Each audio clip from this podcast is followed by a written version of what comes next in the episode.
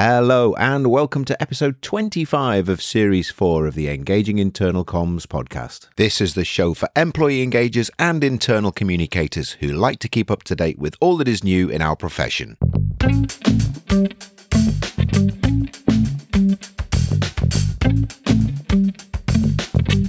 My name's Craig Smith from the Big Picture People. Well, after today, we've got two more episodes left for this uh, this series of the Engaging Internal Comms podcast, Series Four. Uh, on the fifth of December, I have an interview with Casey Wall. Casey is from Attuned, and he's going to be telling us all about how we can better understand employee motivations, and in particular, intrinsic motivation, the things that not necessarily our organisation does for us, but the the motivation that we get from the work that we do itself. So that's a, a, an interview that, as I say, we've got going out on the 5th of December. And then on the 19th of December, we have an interview with Helen Neal.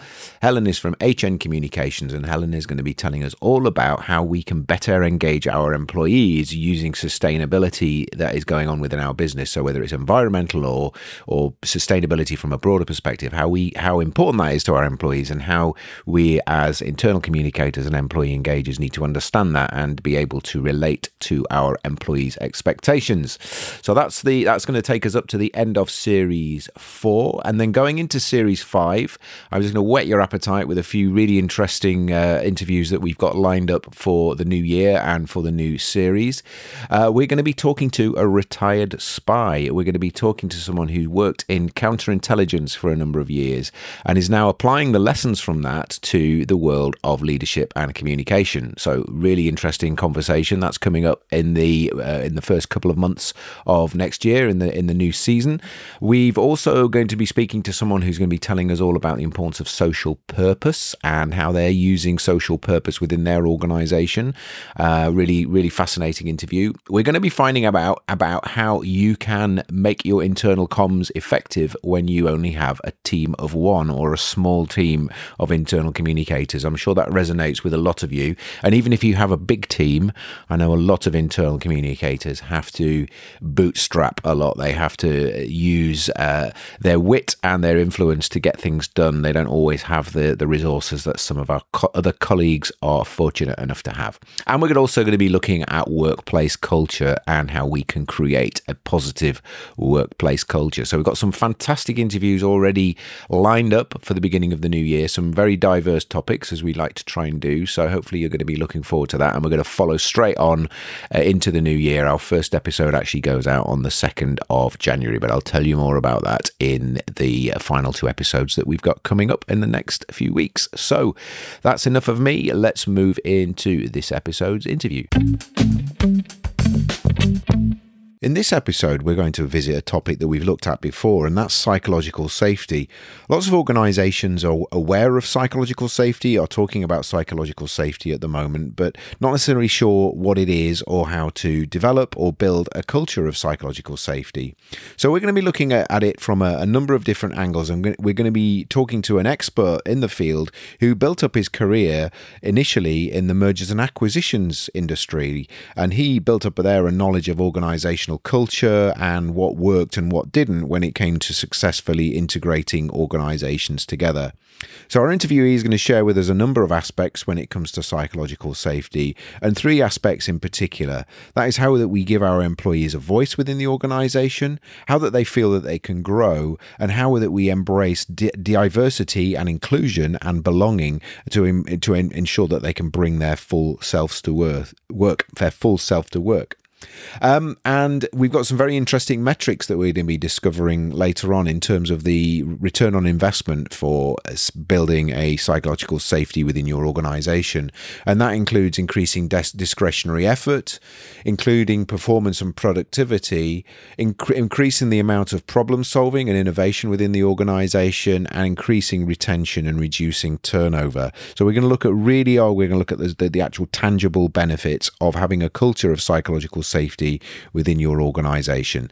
So uh, that's what we're going to be looking at. And at the end of the uh, episode as well, our guest will share with you some links to some of the the, the uh, elements that he talks about, some of the the data that he talks about in the interview. So if you're looking for uh, some sources for that data as well, if you look in the show notes at the end of the at the in, the in the interview, the the, the uh, version of the interview on our website at engagingic.com, you'll find a link there to uh, a blog that the the guest has written, which will give you all of the information and data that he refers to in this interview. So I hope you find this enlightening, enlightening and useful. My guest today is Maurice Ducoing.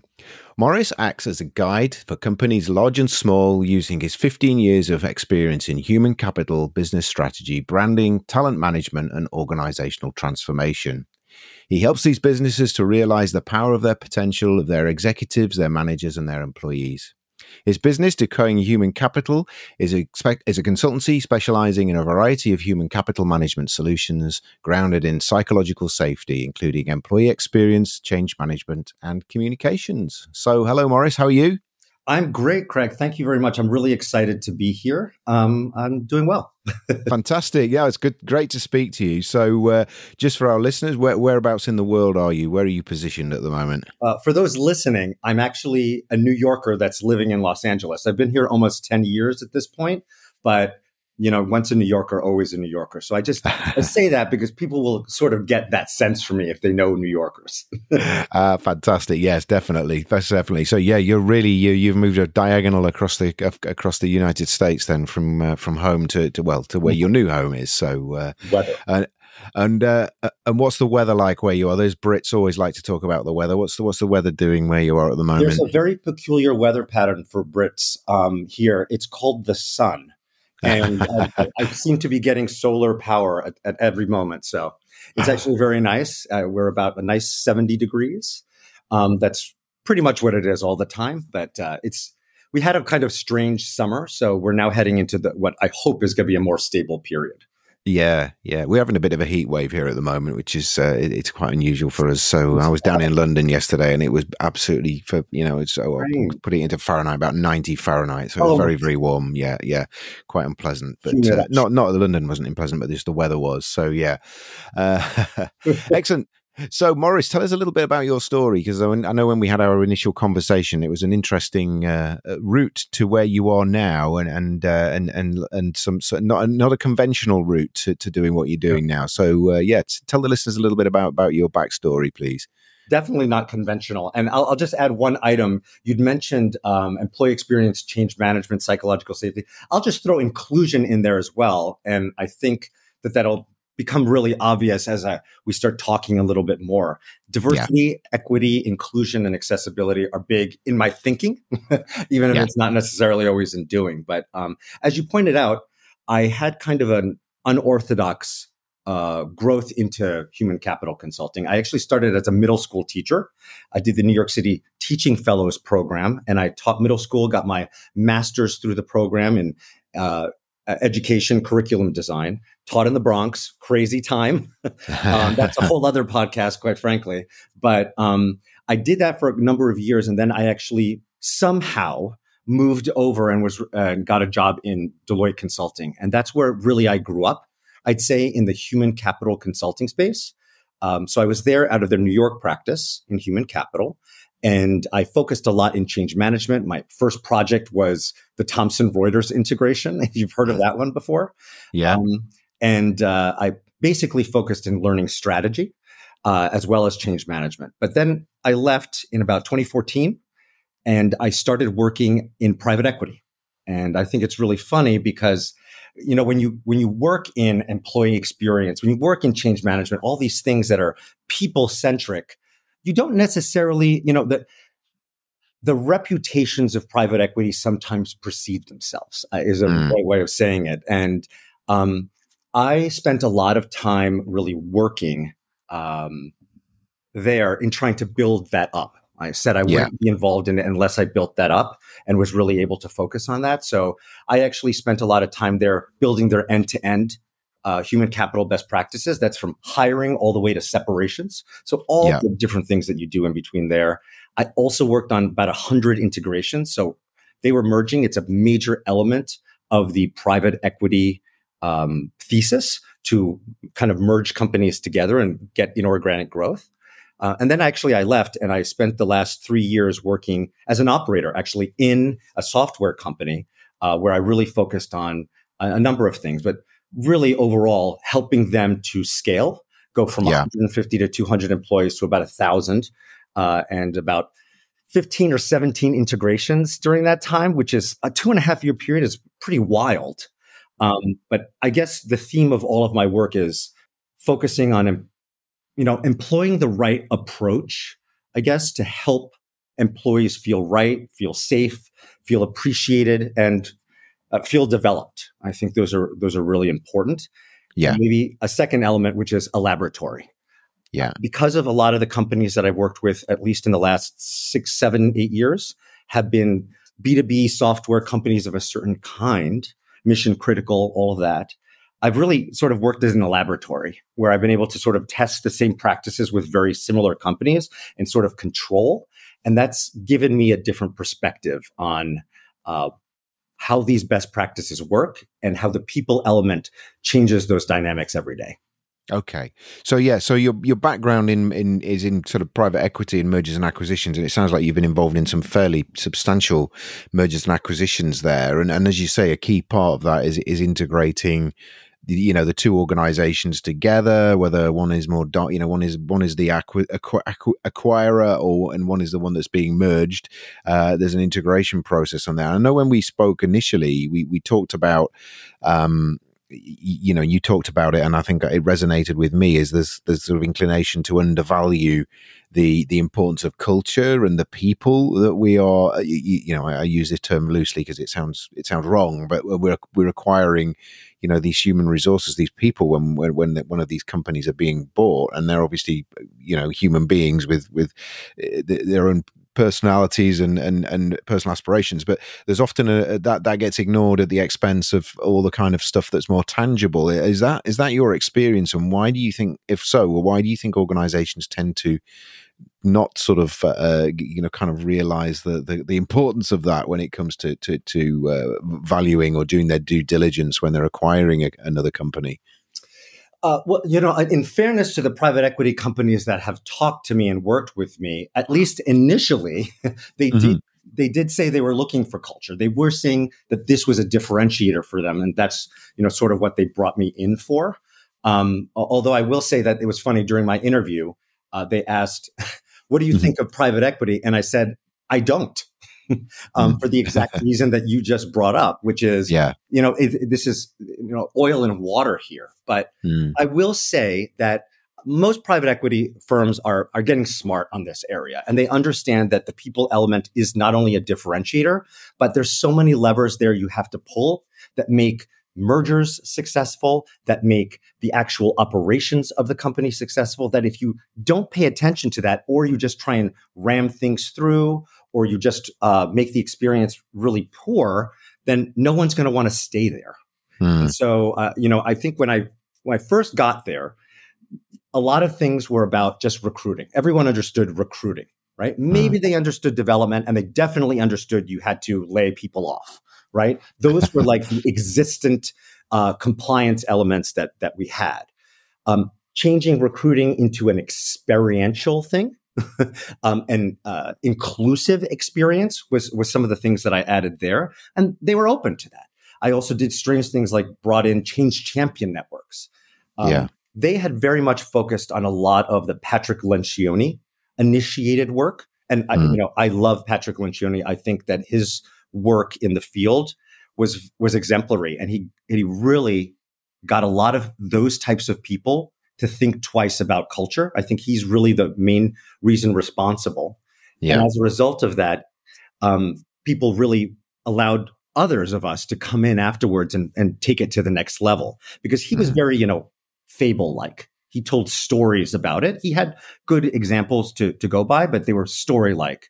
But uh, when we came in, I, I really focused on what were the metrics, what were the measures, how do you actually measure these, and I really landed on, on two key things. One, a set of four measures employee experience, performance, productivity, innovation and problem solving, and then retention. I think were how we scientifically got them to understand the levers to pull, and mm. then psychological safety. Uh, mm. I I was uh, designing and delivering uh, a rising executive year annual class, and so uh, that was part of the class. There, it has now become the major core element of my practice.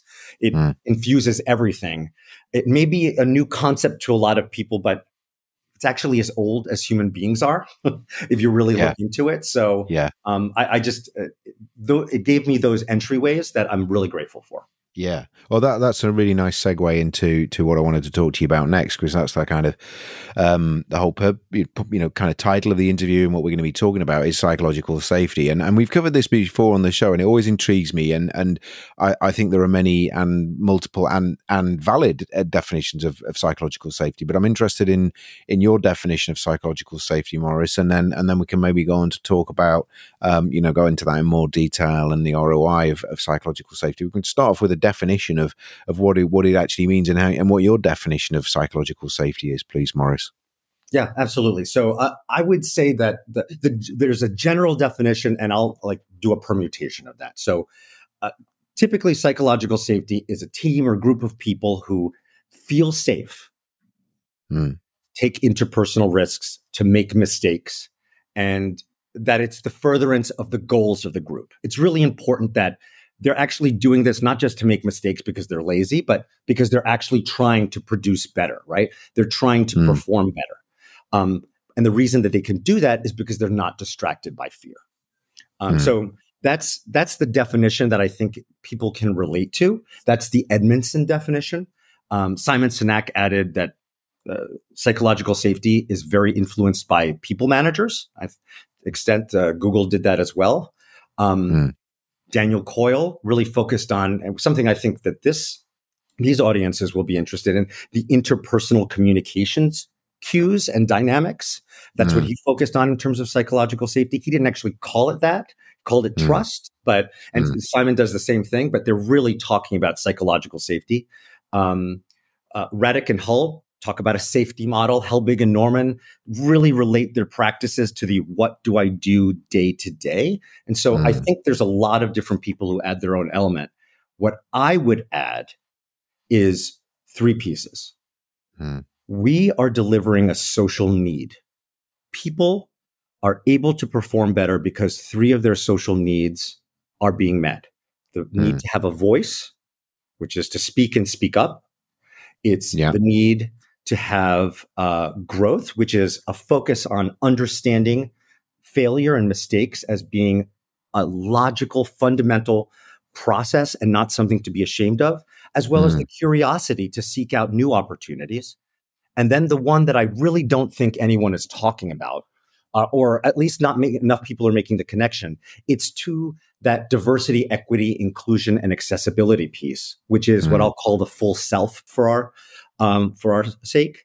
And that really focuses on two elements strengths, and that's skill strengths, like we think about, but also character strengths, like virtues. Mm. Like those are distinct for each each person. And then their intersectional identity. Being mm. a black woman from a place or being a gay Latino male, all of these things, yeah. all of these different elements change your experience and your contributions. And so I think it's really important to acknowledge that as part of being safe. Because if those yeah. aren't acknowledged, if those aren't valued, I don't really feel safe. So yeah, uh, yeah, that's what I would add. Yeah, no, that's great, and and I think it's good. It's good, and you know, I like your definition, and and you know, I, I guess some of the definitions I've heard, are, well, I think they're all very similar, and they overlap, and there's there's a lot of commonality. And you gave us some kind of textbook, yeah, and I think it's that ability to be able to lean into, you know, what is a very uncertain future that we many you know many organisations, if not all, face at the moment, uh, with some sense of I'm going to be okay because you you know someone someone's got my back and I can experiment and and make mistakes and potentially fail as long as my goal is to you know to further myself or to further the organization and and and the genuinely genuine honest mistakes. It, it's when you live in that sort of sense of um, you know you're going to get kind of jumped on as soon as you step over any lines even if you, by you know you're doing it because you're trying to further the organization and, and, and the way you serve your, your, your customers or your end users. So yeah, yeah. Um, yeah. So let's let's maybe go through those in, in a little bit more detailing because I think you you that's, that's a nice you know those three three things you talked about voice growth and the whole DEI and, and the sense of belonging and, and being you bringing your full self to work. Let, can we go through them in, in turn, Maurice? Um, so starting sure. with voice, let's maybe go into that a little bit more detail, perhaps. Absolutely, and and let me know also what more detail you think would be good here because yeah, I could yeah talk all day. We want to edit it as well, but yeah, I, yeah, say yeah. Voice, I, I mentioned speak and speak up, right? Um, yeah, that really uh, officially and structurally, uh, I I t- tried to take this language actually from um, Professor Clark, who actually focused on the terms contribution and challenge. Mm. So if you think mm. about it, it's people contributing new ideas, people contributing additive ideas because I do believe that that is a distinctive skill and a distinctive experience for somebody to add mm. ideas onto someone else to actually listen to them and say, "Hey, I hear you," and uh, I think that is a distinctive experience to something original. And then yeah. um, I think there's the, also the challenge piece, and this is the scary one, right? Because you're in an environment where you're one challenging processes, so you're speaking up you know, that doesn't work, or this is actually worse than it was before, things like that. Mm. then there's mm. the speaking up element, which is say, there's been some injustice. We are paying women less in this organization. We are doing X, even when it doesn't directly impact you as mm. well as when it does. Uh, that kind of speaking up is very dangerous for people, or at least they perceive it as that way. And so mm. when I think about voice, these are very real experiences that people have. And whenever there's an obstacle, an inhibition, that means it's not quite as safe. Um, and as a result, that inhibition is going to be on their mind and it's going to mm. take them away. It's going to push them away from the, the appropriate behavior about speaking ideas. What mm. is my idea that is going to completely revolutionize the way we do hoteling, like Airbnb? That mm. those ideas were uh, laughed out of their particular rooms the first time, right? Mm. But not everyone who's going to come up with ideas is going to be strong enough to push it forward on their own. And mm. how many ideas die on the vine because they're not in the environment to really support them?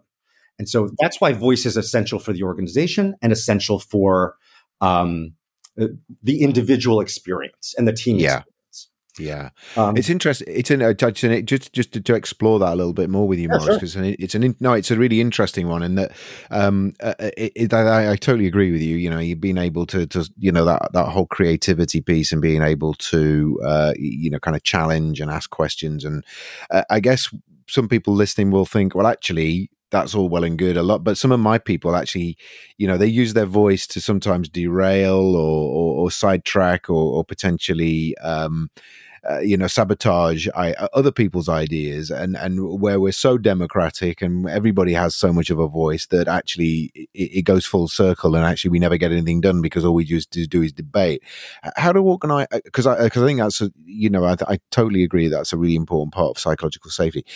How do how do organizations strike that balance without tipping into feeling unsafe or helping people feel or making people unsafe? Because um, the, actually the, the use of voice is used as a sort of it's it's, it's almost constraining other people's voices. Do you, do you see what I mean? Because I, I, see that quite a lot. What in the, some of the work that I do is that that actually there's a fear of voice because it's actually seen that well if we give everybody a voice, um, it's going to mean we never get anything done because we're just talking all the time. Uh, uh have you got a way of maybe reconciling that or, or, or kind of getting that balance right? Yeah, it's a great question and a great problem that we're always tackling every day, right? Because yeah. everyone approaches the psychological safety problem with different characters, right? Mm. And not every organization has the person who, if you let them, they will talk until everyone's dead. mm-hmm. They'll just keep yeah. going on and on. They have no sense of that. Mm. And that to me, I usually handle through coaching right? Yeah. We, we, we have to target individuals who are, you know, they turn their liberty into license, right? They've mm. now abused what that is. But what I would say is it's hard to say that two things are happening in that circumstance. One, mm. it's hard to say that just because there are a few people who do that, that we should not have people being able to voice their opinions, all the good mm. that that comes because of the few. I think that may be an extreme response as well. So we mm. do have to find balance. But the second I'd say is it may be difficult for us to actually recognize when someone is just constantly talking and they are be- bringing back good faith, very important elements because either leadership or the rest of the organization is not quite there yet. Mm. Uh, there are a lot of practices that we engage in um, organizationally that probably still have bias and still have prejudice. Just think about a referral program, for example. Mm, mm. The referral program, by definition, is a bias program because it actually wants you to get people who are just like you, right? Mm. And that advantages people who are already incumbent. And if people speak up about it and nothing happens, is that speaking up about it people go, oh, come on, not this again. The referral program, it's an essential component. Or the you know, resume, the yeah. name on the resume, does that really? Yes, it does. These have influence. And so if people are constantly speaking up in those areas, I think organizations have a difficult time telling the difference between somebody who's saying things to say them and trying to add value and honestly trying to achieve justice. Mm, yeah, that's a great answer. No, I mean, I, I agree with you. I've, I've done some good good work with some really good developmental facilitators who, who you know, that some when people are contributing, it's always useful to get them if they've got that level of self awareness and emotional intelligence themselves to reflect on you, know what what is your mo- what is your motivation behind the point that you're making if it's purely self-interest or to kind of further your own ego or status then is that is that the right th- is, is is that the right way to use your voice? But if it's actually in furtherance of the organisation and something that we all collectively care about, then that's the kind of you know the kind of construct that, that and and that and and people who can you know use questioning really well, uh, not in a way that you kind of you know saying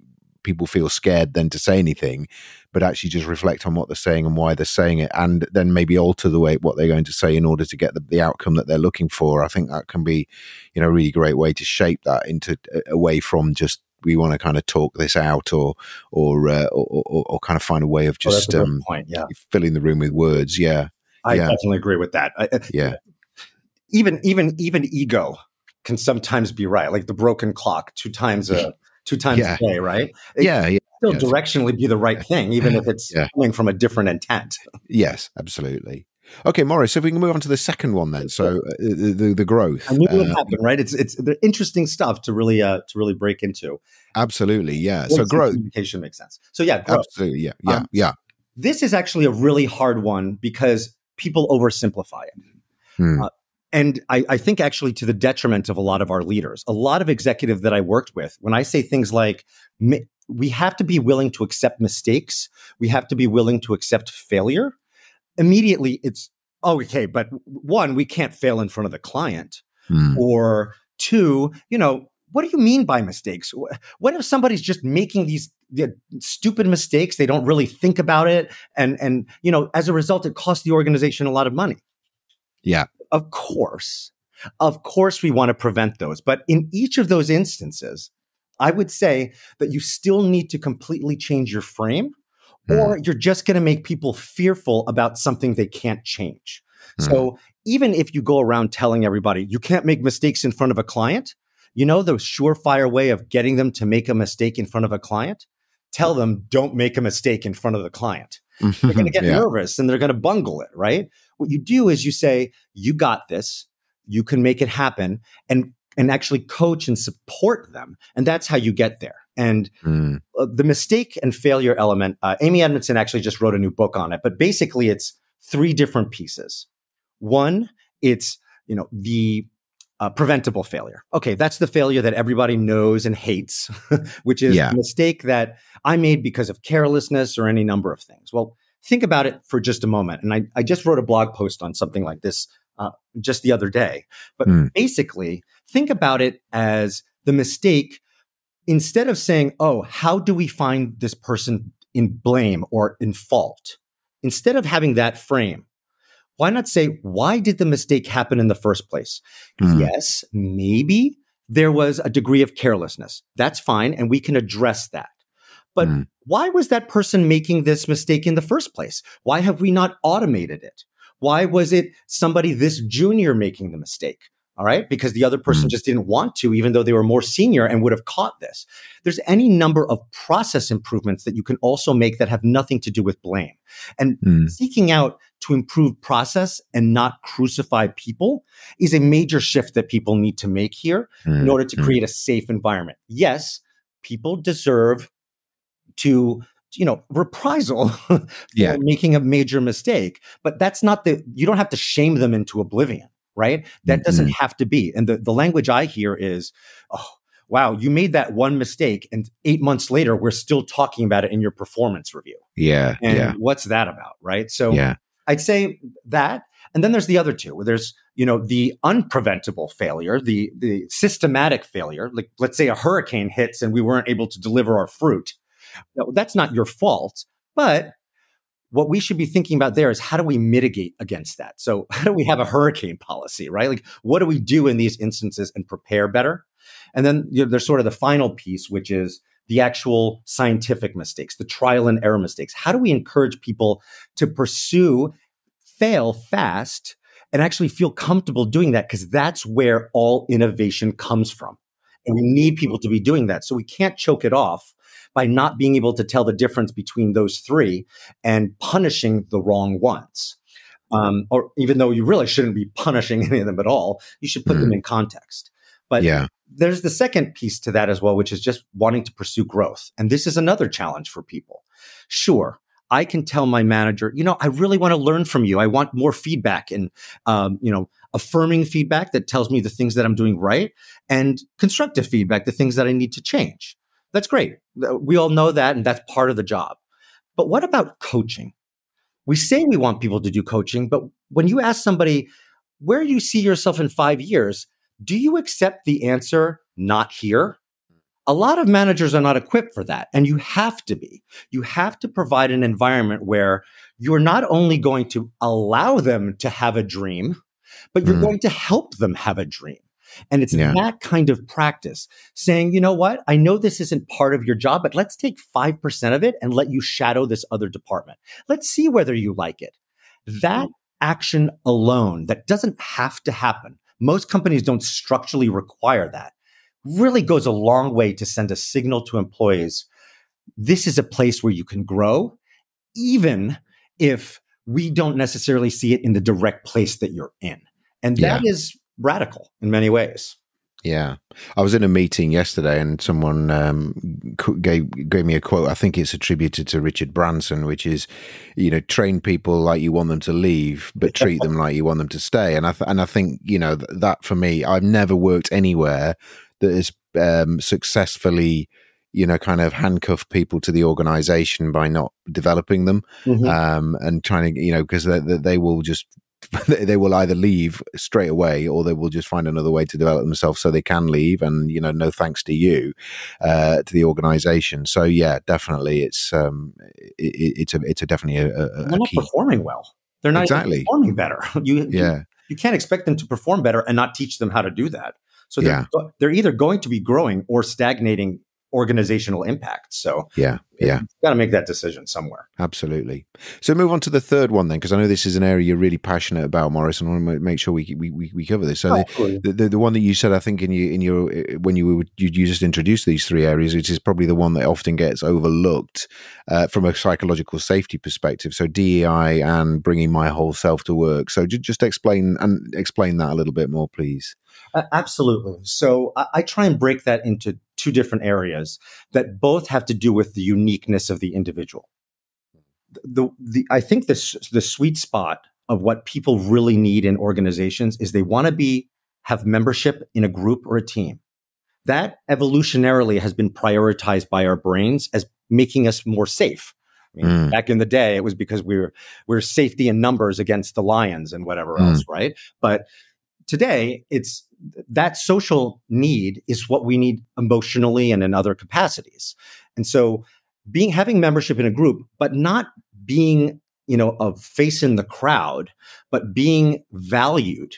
I, I see you and I value what you individually contribute is a mm. real need that people have. Otherwise, they don't have autonomy. They don't have mastery over the work that they do. They just become faceless and mm. nobody wants that. And so uh, we've sort of identified two areas um, with some sub areas there. But I, the first one I call is strengths. I, I think we understand strengths, right? There, most people think about strengths if they've heard it from Gallup or you know that Strengths Finder. It's what are the strengths that I contribute to the organization? Lencioni recently came with Working Geniuses.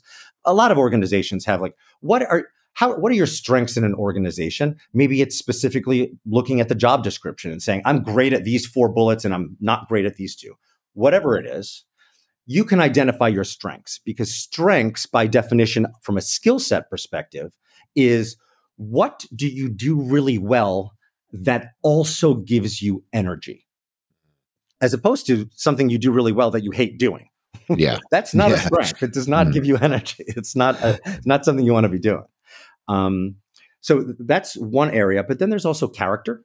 Uh, there are actually 24 particular virtues or character traits that are inherent to people. And just like with skills, you can actually find which character traits, like it could be honesty, it could be courage, it could be thoughtfulness, whatever these are. Um, there are 24 specific ones that are pretty much identified globally. And you can use that to determine okay, what are your skill sets and what are your uh, character traits? That's pretty unique to you and how you're going to approach the work and the experiences you have with people to add to that, there's a third part that adds sort of that experiential piece, which is what I'll call your intersectional identity. And I, I re- referenced it earlier, but you can't tell me that if a person who is, if we have two men, but one is straight and one is gay, one is black and one is Latino, one is, you know, uh, dis- what has a disability, um, you know, the other one is a caregiver, that these aren't different experiences for those people. They don't add a nuance around them. And most importantly, when a woman walks in a room, when a person of color or a disadvantaged group walks in the room and they don't see anyone who looks like them, you can't tell me they don't feel safe. Mm. you know, mm. they're not, they're not safe in that environment and they're thinking about that at least a good enough percentage to distract. I mean, some research shows that until the room looks about 40% diverse is when people start feeling, you know, safe. Mm, yeah, really yeah. themselves. And that's a lot. But you can do that on a team. You may not be able to easily do that in a company. So th- something to think about there. How do you really identify these differences and value them and respect them in a way that people feel comfortable being vulnerable and open about who they are, as opposed to the old adage, there should be a boundary. I keep my friends at home and I keep my, you know, colleagues at work. Are you kidding? I have tons of friends at work, right? I have people who I spend half of my life with. If they're not friends, what am I doing? Right. And you, we have to allow for that experience. Obviously, not maybe be completely informal in those circumstances, but that doesn't mean we can't have real meaningful relationships with those people.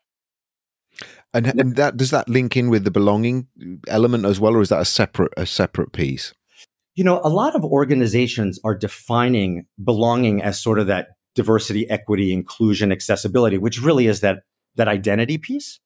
Um, I actually think belonging is a, is a almost synonymous to psychological safety in many ways. And the reason for that is because I don't think I belong if I don't have a voice, but people, for whatever reason, think that, you know, I can talk all day long about being a Latino gay male. Yeah. but, but yeah. they don't want to hear my actual thoughts around the workplace. I don't feel like I'm safe in that environment at all. I'm a token in that circumstance, right? Yeah. So it belonging to me is your membership in the group is not in jeopardy or not in question. And your, because your contributions are valued, because your uniqueness is valued, and because you have that voice and growth pursuits. That's Excellent. what I would call belonging. Yeah. Excellent, excellent. So, j- j- that, thank you very. That, that's a really good good summary, and I like that. And and and uh, and I think uh, we'll put that into the show notes. Those three different elements uh, that you you've just you've just talked us through there, Maurice. I just want to move on because I'm just conscious of time. Yeah, to to, to I guess it kind of it embodies everything we've been talking about, which is is, is and, and if it's not apparent now, then then you know let let's spell it out. What, what's the data tell us, or or what is the what does the evidence tell us that about the business case? Case for you know creating an environment where people feel psychologically safe. So where they have a voice where they feel that they can grow that they're, they're, they're they feel as though they belong and that they're any their you know their, their diversity whatever di- diversity they represent is is welcomed and, and and that they see other people around them who are like them and and and and they feel part of that that that family of in the organization. What what what is the what is the business case if it's not already obvious to people but you know for those people who need to know the numbers or need to know the kind of the, you know the real the real sort of metrics around it. The data is extremely clear and yet you'd be surprised how many people like talk or mention psychological safety and they sort of have that face as if they're you know how the word woke has been misappropriated now. Mm. They basically look at me with that woke, like oh, you, this is just a woke word. This is a bougie word, a million dollar consulting word, whatever else. And I'm like, no, this is a real experience with real data to back it. And if you remember, what we were sort of finding out at the sort of tail end of uh, some of the private equity work that I was doing, we were uncovering four key metrics. And I believe very much that if you are trying to understand and quantify psychological safety, you first have to go to these four metrics because they're the ones that I really think organizationally have the most impact. First is employee engagement or employee experience, and different organizations are at different levels there. But ultimately, engagement and experience is the degree to which you care about the organization and are motivated by the organization. And it very particularly unlocks discretionary effort, which mm. means I am more likely to go above and beyond to finish this deliverable or to work on, you know, a couple hours on the weekend or to make sure that this email is rewritten so that it's not uh, garbage to the, even though I only mm. had 10 minutes, I took an extra 10 minutes to make sure that the client got what they really needed well and not created more problems. Um, mm. That discretionary effort happens only to engaged people, emotionally engaged people, people who are engaged um, at a sort of safety, belonging, heart level with the organization. And it shows. And what we see there is engagement in psychologically safe environments, environments where people say they are safe, can increase by up to 76%. And when that happens, you're 76% more likely to unlock discretionary value. Even if that's one hour per employee, that could mean thousands of hours in, in quantifiable value that's been added. Mm. Um, mm. Second is performance and productivity, which is distinct from what I just said, mm. um, in that it's actually, this has actually been shown to increase by 56%. And because similar, people who care about their environment are also care to improve the environment.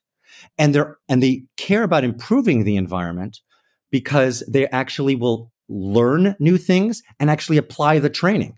Psychologically safe environment and I, I was shocked by the data are something like 30 to 40% more likely to apply training that they learned um, at their job Mm. I don't know what the rest of the people are doing in those trainings, but perhaps they're they're like, ah, I'm I'm I'm too I'm too lazy to bother, or quite frankly, I'm overwhelmed and I, I just can't get there. Whereas these individuals are like, no, I need to do this because I want to make my products better.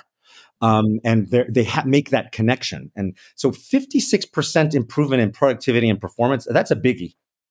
Um, the one that's all the rage, not only in private equity, but I think in software and honestly in any company that's trying to survive in the long term with how things change so rapidly, is problem solving and innovation.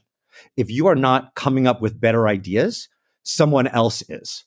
And this psychologically safe environment, the research clearly shows that you can get up to 49% more innovation or more contributions because that's really what it allows more creative contributions more creation uh, more voiced uh, opinions um, more uh, strategic thinking in these areas from a wider range of employees in these groups because they feel safe that they won't have reprisal they won't be made fun of. Because remember a lot of these aren't you're going to be fired. A lot of these are i'll have a social impact. People will laugh at me. And that's enough to keep people from saying the million dollar idea. And this really helps you by about half. Um, also, by half is the fourth one, which is retention. Okay. Uh, because strangely enough, people who are truly engaged and motivated really uh, have better performance and to in- contribute to more success at the organization stay longer. yeah. And so it's up to 50% improvement in that area, um, or 50% less likely to leave if you look at it the other way. And I think that saves astronomical sums. I just captured this in an article recently where you can see all the data being punched, but just for the sake of listener, all of those metrics are real. They're based on something, they're based on logic, they're based on research. And I just can't believe that people would not be persuaded to at least take a look. Yeah, I, I, can't think of any organization that wouldn't want more discretionary effort, more productivity and performance, more problem solving and innovation and retention. So, uh, yeah, absolutely. And to be able to quantify that, I think is really, really important. And, and, and I think more importantly, the connection between, you know, what you've talked about, your definition of psychological safety and those metrics is for me is really clear. And, and you, you, can see in an organization that doesn't have psychological safety, just intuitively how it will suppress uh, or, or, or give you a you know particularly suppressing retention in double negative, but it's going to increase turnover, which is what not what you want. So uh, so yeah, absolutely. Um, so so Maurice, just before we we, we close out, uh, you know, we we've got an audience here of, of, of internal communicators, OD people, people who work in employee engagement, HR, learning and development, and I think all of what you've talked about uh, today is it will hopefully, well, I'm sure it will resonate with them. Uh, just just thinking about that audience, and it's still quite a broad broad audience. Uh, any anything else in terms of you know, particularly maybe in in terms of the communications aspects? What what what internal communications professionals and and people who have a strong link into comms can do to you know not just communicate because it's not the sort of thing you communicate you got to you got to walk the talk uh, but but what what how can they help their leaders their organization their culture to, to really embrace psychological safety? I think people need to realize that all the work that they just put into emotional intelligence, you know, what people mm. thought was the fad before psychological safety, has still meaning. Mm. psychological safety is just emotional intelligence 3.0, if you really mm. want to think about it. Because let me tell you, if you cannot self regulate and you start screaming at everybody, that is not a safe environment. Mm, Nobody yeah. is going to feel that that is safe, right? So it's really important that you do uh, you are able to be self-aware you are able to self-regulate and, and, and approach those practices in particular and i referenced him earlier daniel coyle does a lot of work in this space around the interpersonal uh, uh, communication uh, pieces he, he focuses one on belonging cues when you have a conversation with one other person there are three elements that must sustain, three elements that you have to be watchful for in order to create a safe environment. Uh, that first is that um, there is energy in the exchange. Like you and I are talking back and forth. It's not like you're talking and then I'm, you know, looking over here. Uh, there's a pause for five hours, and then maybe I come back and look at you because I'm working on something else. No, there's energy. There's back and forth. Um, second, that there's individualization. I'm not just giving you generic garbage uh, you know, that can be applied to any person. It could, uh, you know, uh, apply to Yeltsin or, or Putin or something like that. Mm, no, mm. it applies to you. Things like, oh, yes, uh, I remember from our conversation last week, or, you know, you've been struggling with this a lot, right? Mm, those, mm. those sorts of things individualize it. And then third, and I think we all mess this up, we get really busy and we do not signal that we want the conversation to sustain after it ends. Instead, we end it and we go, oh, shoot, I have to go right now. I'm, I'm sorry, I'm late. Bye. And then it's yeah. like th- this feeling of like, did I do something wrong? Do I smell what's going on here? And it, it actually lets doubt enter. That's just the way human beings are, even confident people. It'll, even if I yeah. spend a couple of seconds on it, it's like, what just happened here? Um, and, and Coyle says these three belonging cues are essential for interpersonal communication and essential for safety. Yeah. Um, so that's definitely one. Um, the the second I really think is, and you hear this a lot in DEI, but not really outside of that, is the concept of microaggressions and microaffirmations. Microaggressions are, you know, I said earlier, people yell at each other. Well, no, not necessarily. What usually happens is people will just interrupt you people will you'll say something and they'll ignore everything that you just said and then say something else and just sort of cut off the conversation. They'll stop you and just be like, okay, I think we've heard enough of that, or I just can't understand what you're saying. You know, things like that. These are all microaggressions. They're some of them border on being aggressions aggressions but they they are what's referred to as microaggressions and they absolutely destroy psychological safety versus the other side is microaffirmations it's saying things like you know, I, I, haven't heard from, you know, John yet. I haven't heard from Joan yet. I'd like to hear from you uh, because I think you have a lot to say. Or I really appreciated when you said that. Or wait, hold on. Please don't interrupt her. I really want to hear what she has to say. These are micro affirmations. These are the type of statements made strategically in group communications that can really add tremendous value to that safety experience because it shows that you respect people, even when someone else has engaged in microaggressions. It shows that when it mattered, you stood up for them. And that at the end is a major component. I could go on forever, but those are two that I would definitely. Oh, that's no, that's that, that's excellent. No, th- well, thank you, thank you, Maurice. So look, that that's been absolutely fantastic. Um, let's just finish off by just saying where how people can get in touch with you. So we've got your, I've got your LinkedIn profile. Um, you sent me another couple of links. Do you want to just tell me what what are the links that you've got we've got there, and then I'll signpost them in the show notes. If anyone uh, uh, is re- looking at this on our website, you'll find the show notes attached to the to the uh, to the this episode on engagingic.com. But what what are the other two things or two or three things that you've sent through, Maurice? Please. I sent three more things. One is just the DuCoin Human Capital, where a lot of my firm does the work on LinkedIn. So just that link so that people can find DuCoin Human Capital. But you can also go to uh, my actual website, ducoinhcm.com. Uh, that actually has a lot of the work that I'm, I'm referencing right now, at least in terms of the language. And that's where people can really go to engage with me as well uh, to see, okay, you know, what are the opportunities here? How can I work? And it doesn't have to be big projects either. it could just be a conversation and see where that goes. Uh, but my website is also a good place. It actually just relaunched today. So oh, wow. um, that's really great timing and it had nothing to do with anything, but just that, that's where we land. Coincidence is coincidence, maybe. Um, and then the last one is just an article. As the article I alluded to before on psychological safety and the ROI.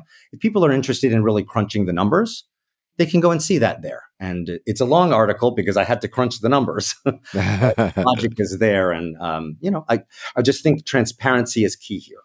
Yeah, no, that's fantastic, and thank you for your generosity. There, that's it's great to, uh, uh, uh, as you know, anyone who listens to podcasts, it's always frustrating because you kind of hear it and you think, where did I, where did I pick that up from, or can I? You're trying to remember something when you're at the gym or in the car, and and being able to go back to it. So yeah, if you if you if you're listening and you want to go back to some of that data that uh, Maurice mentioned, have a look on uh, engagingic.com and look at the links at the bottom there, and you'll find that. So you can go to that and you can actually uh, get that data and, and have a look at it for yourself. So, um, so look, Maurice, that's been absolutely brilliant. Thank you so much. That's really, really great construct around the the conversation there. I appreciate you. Uh, uh, I know we had our, our, conversation a few weeks ago when we talked about what we, we were going to talk about, but you've you've uh, you've really coherently put that to cross because I think it's an area, as I say, that um, lots of people are talking about, but I, I get a sense that, that that, that not everybody fully understands or, or, gets it, and and I think you've really really kind of given us a really nice um, and simple but but uh, but very very in depth way of, of thinking about psychological safety and and how we can practically use it in our organizations. So um, so thank you so much. Awesome. That's well. That's wonderful. Thank you for having me. Um, as you can see, I'm, I'm pretty passionate about this subject, maybe to a fault, but I appreciate the the thoughtful questions that uh, led us to really be able to talk about what I think will help people. So um, wonderful. I'm excited. Thank you, Maurice. Take care and uh, all the best with your your new website. Uh, well, your your relaunch website. Um, uh, uh, and and uh, I'll be having a look at that, and I'm sure our listeners will as well. So uh, you take care, and wishing you all the best for the rest of this year. Great. Thank you so much. Thanks Thank you. We hope you've enjoyed this episode of the Engaging Internal Comms podcast. If you've got any ideas for episodes you'd like us to cover in future, you can email us at info at thebigpicturepeople.co.uk or you can use the feedback form at engagingic.com. If you're not already subscribed to the show via your podcast platform, please do so. And if you could leave a review for us, that would be absolutely fantastic. We have links to other episodes at engagingic.com. All of our previous episodes are available there. And if you're interested in our visual communication services, our big mm-hmm. pictures, our learning maps, our explainer videos, and also our live graphic recording, please get in touch with us again at info at thebigpicturepeople.co.uk. Thank you.